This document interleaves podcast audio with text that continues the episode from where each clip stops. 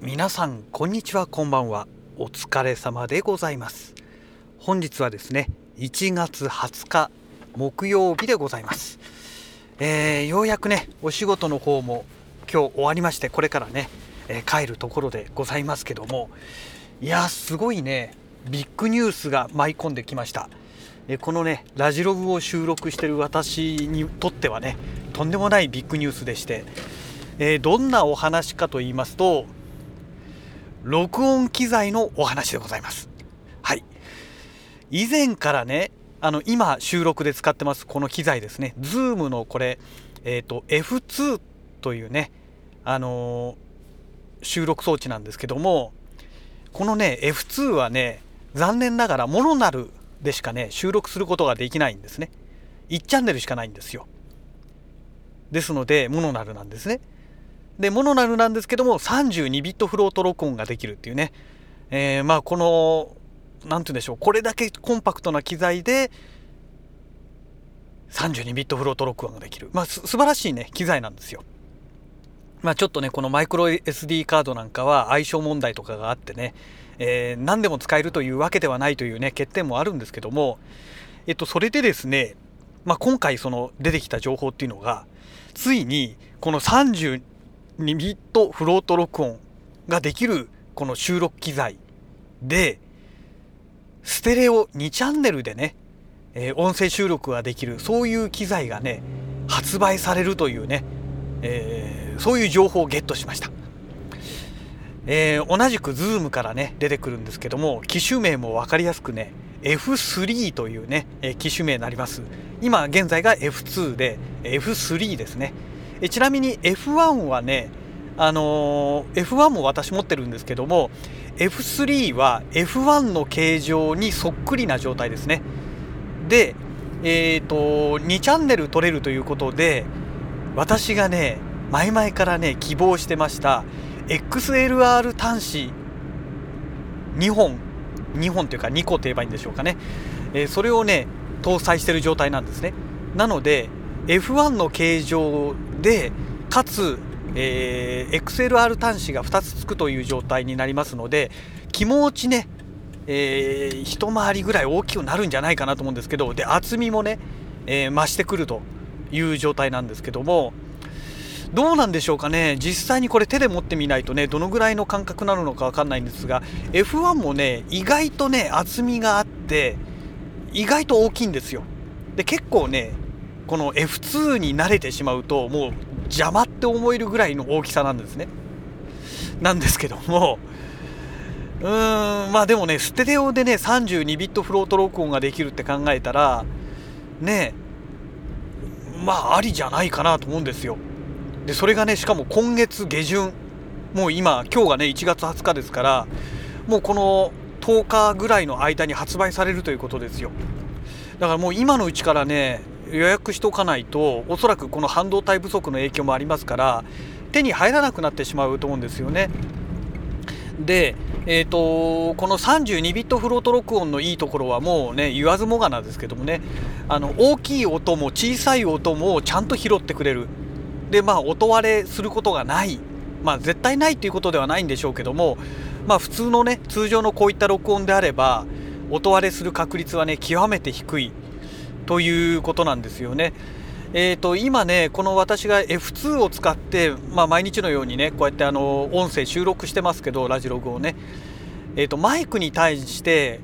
息がね、ブッて、あのふってね、吹きかけるような、そういう状態、もしくはマイクに何かあ物が当たってね、ゴツンって当たって擦れたりするとか、まあ、そういうことがない限り、音割れっていうことは今のところ起きてないですよね。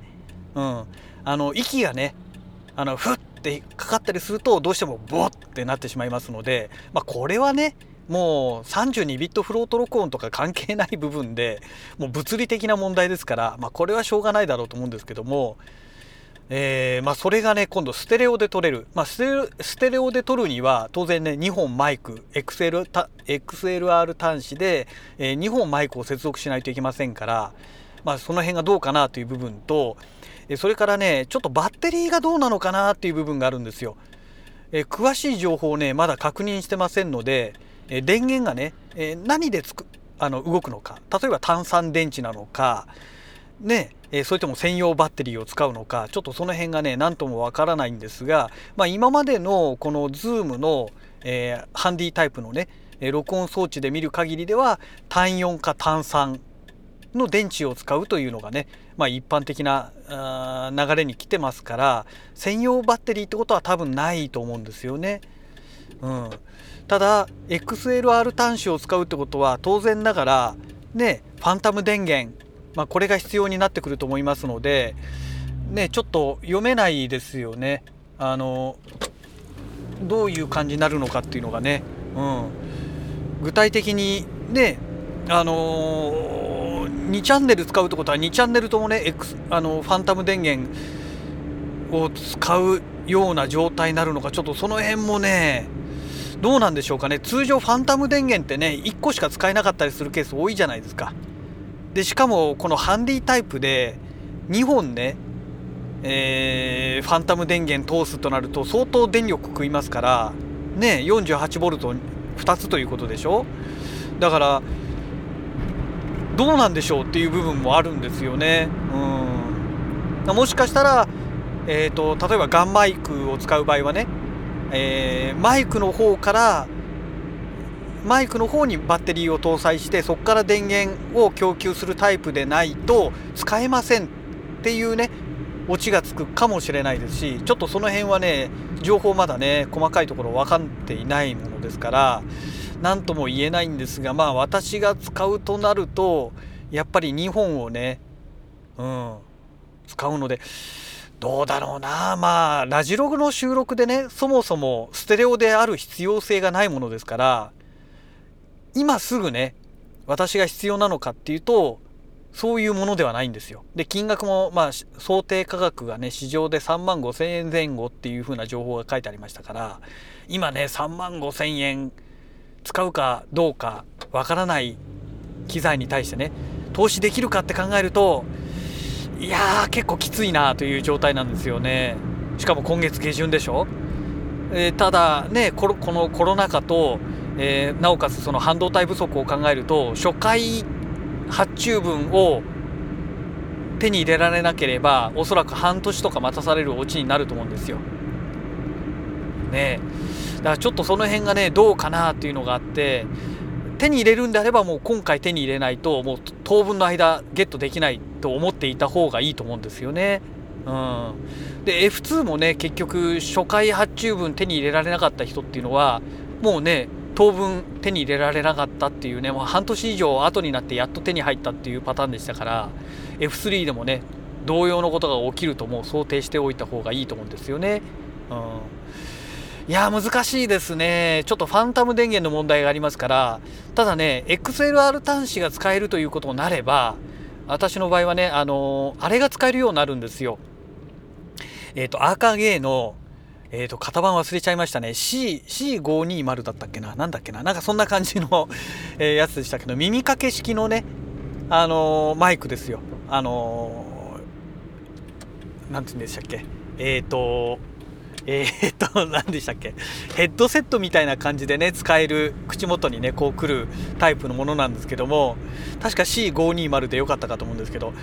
あのマイクがね素晴らしくいい音を出してくれるんですよ。収録あの音をね収録してくれるので自宅で撮る場合なんかはねもう本当あれを使えばねもう間違いないんですよね。まあ、とはいえじゃあ自宅でどれだけ収録するんだって言われちゃうとねまあ微妙なところはあるんですが、まあ、車での収録なんかもね、まあ、あれを使って収録してもいいかなとは思うんですよ。まあ、ケーブルも長いしね、まあ、耳掛け式なんであのそれこそねあの運転しながらでも首をね左右に振っても音は変わらないというね、え部分がありますので、まあ、それを使って朝収録してもいいかなっていう部分もあるんですがただねマイクをね車の中に置きっぱなしにね日中ね今の時期はいいですけど夏場とかね暑い車内の中に放置っていうのはあんまり良くないなというのもあるので、まあ、使える期間はね本当冬だけとかいう限定になってくる可能性は高いんですけども、ね、ただまあ欲しいなっていうね欲望がね非常に今強いですね3万5千円。うん、どうするべきかというところなんですけどね難しいですよね。皆さんだったらどういうふうに判断しますかねステレオでね32ビットフロート録音ができるっていう機材はね本当にね限られてるんですよ。ズームで買うのであればもう F6 を買うしかないんですね。で F6 を買うとなるともう6万5 6千円ぐらい、えー、の投資を考えないといけないんですね。でしかも機材がものすごく大きくなる。でタスカムで32ビットフロート録音ができるものっていうと,、えー、とあれは5万ぐらいだったかな、えー、だったような記憶がしますけどもえっ、ー、となんだっけなえっ、ー、とねいつもね型番が重型番というか商品名がねあの頭の中に入ってなくてねすぐ出てこないんですけどもえっ、ー、と去年のね秋口ぐらいにね発売されたものがあるんですよね。ポータなんとかとかいうね、えー、やつで8チャンネルだったっけな？6チャンネルだか8チャンネルだかなんか使えるというねあ4チャンネルだったっけな？もうででたらめですね情報がねまあこのタスカムのそれかもしくはもうズームの F6 しかないんですよね。でね2チャンネルしか必要ない人から見ればもう F3 がね一番ねいいわけですよ。ね大きさもそれほど大きくなさそうな感じでしたしね。まあ、あとバッテリーがどのぐらい持つかですよね。うん、電池がね何を使うのかにもよるんですけどもなんかねその長時間使うって意味ではやっぱり F6 が一番いいのかなと思うんですよ。というのがあれはねえーと、ソニーのね昔のビデオカメラ用のバッテリーの形式で、えー、F なんだっけな FPS でしたっけ、えー、なんかそんな感じの型番だったかと思いますけどもあのブラックマジックのね、えー、BMPCC6K プロなんかで採用してるバッテリーなんですよビデオ形式のやつですけどもえっ、ー、とそれが使えるんですよだからまあ、長時間のね、あのー、収録なんかするには F6 がもう間違いないんですよね。もうそれこそ5時間6時間、ね、ずっと放置して録音しっぱなしにしときたいなんていう時にはあれがバッチリなんですがまあそういうことはねどれだけやるのっていう部分じゃないですか。多分私はねそんなにそもそも時間に余裕がないので5時間6時間ねその音声を取りっぱなしにするってことは多分ないと思うんですね。まあこういうね使い方としてはやっぱりラジログがメインになると思いますからねえうーんどうかなと。でまあ私の声がねどんだけ綺麗になっても まあどんだけ価値があるのっていうのもあるんですけども例えば音声収録用でも使えるわけですよ。ステレオで撮れるわけですから。だそういう意味ではねやっぱりあると便利かなとは思ってますね。うん、であとはそのステレオで撮れるという部分であの周辺環境をね F3 で撮って私の声は F2 で撮ってなんていうこともねまあやろうと思えばできる。ただまあ音声の同期がね非常に面倒くさいという部分がありありますのでうん。まあ悩むなというとこですよね。まあ、そこまでやるんだったら F6 使った方がいいんじゃないのっていうね。オチもつくんですけどね。あの F6 であれば6チャンネル撮れますから。ね。2チャンネルでステレオで環境音撮って自分の音声はもう1チャンネル使ってね撮ればいいじゃんっていうことができるんですけども、まあいずれにしましてもねえー、まあ XLR 端子2個ついたステレオで収録できるという機材なのでこれはね欲しいなと思いつつまあこれがね今月下旬とかじゃなくてそれこそ3月下旬とかね4月の4月入ってからの発売だったらねもういろんな意味で助かったんですけどねちょっとうん微妙だな予算的に厳しいなというところですね。はいまあ、ただあの素晴らしい機材になっているかと思いますので、うん、ちょっとねどういう形にするか考えながらね、まあ、購入する方向でねちょっと検討したいなと思っております。はい、えー、そんなわけでね、えー、本日のラジログはこの辺りで終了したいと思います。それではまた。